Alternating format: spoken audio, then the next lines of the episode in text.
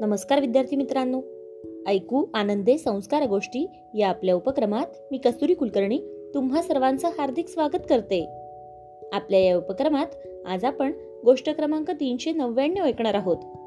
बालमित्रांनो आजच्या गोष्टीचे नाव आहे काजूची बरणी. चला तर मग सुरू करूयात आजची गोष्ट. एकदा एका लहान मुलाला काजूची बरणी दिसते. त्याला काजू फार आवडत असतात.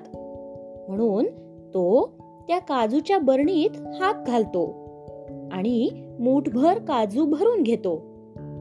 पण बरणीचं तोंड निमुळत असल्यामुळे त्याला त्याचा हात काही बाहेर काढताच येत नव्हता. तो खूप प्रयत्न करतो पण तरीही त्याचा हात काही बाहेर निघतच नाही.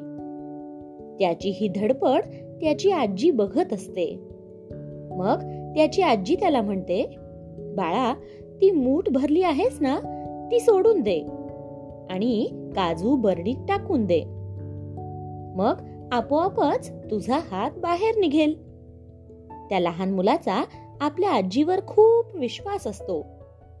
त्याचे आपल्या आजीवर खूप प्रेम देखील असते. आपली आजी जे सांगेल ते बरोबरच आहे ह्या भोळ्या मनाने तो आपल्या आजीचं ऐकतो. आणि आजीने सांगितल्याप्रमाणे हातातले काजू त्या बरणीत सोडून देतो. आणि काय आश्चर्य मित्रांनो! खरच आजीने सांगितल्याप्रमाणे त्याचा अडकलेला हात क्षणात बाहेर निघतो. तेव्हा त्या मुलाचा आनंद गगनात मावेनासा होतो आणि चेहरा आनंदाने खुलतो.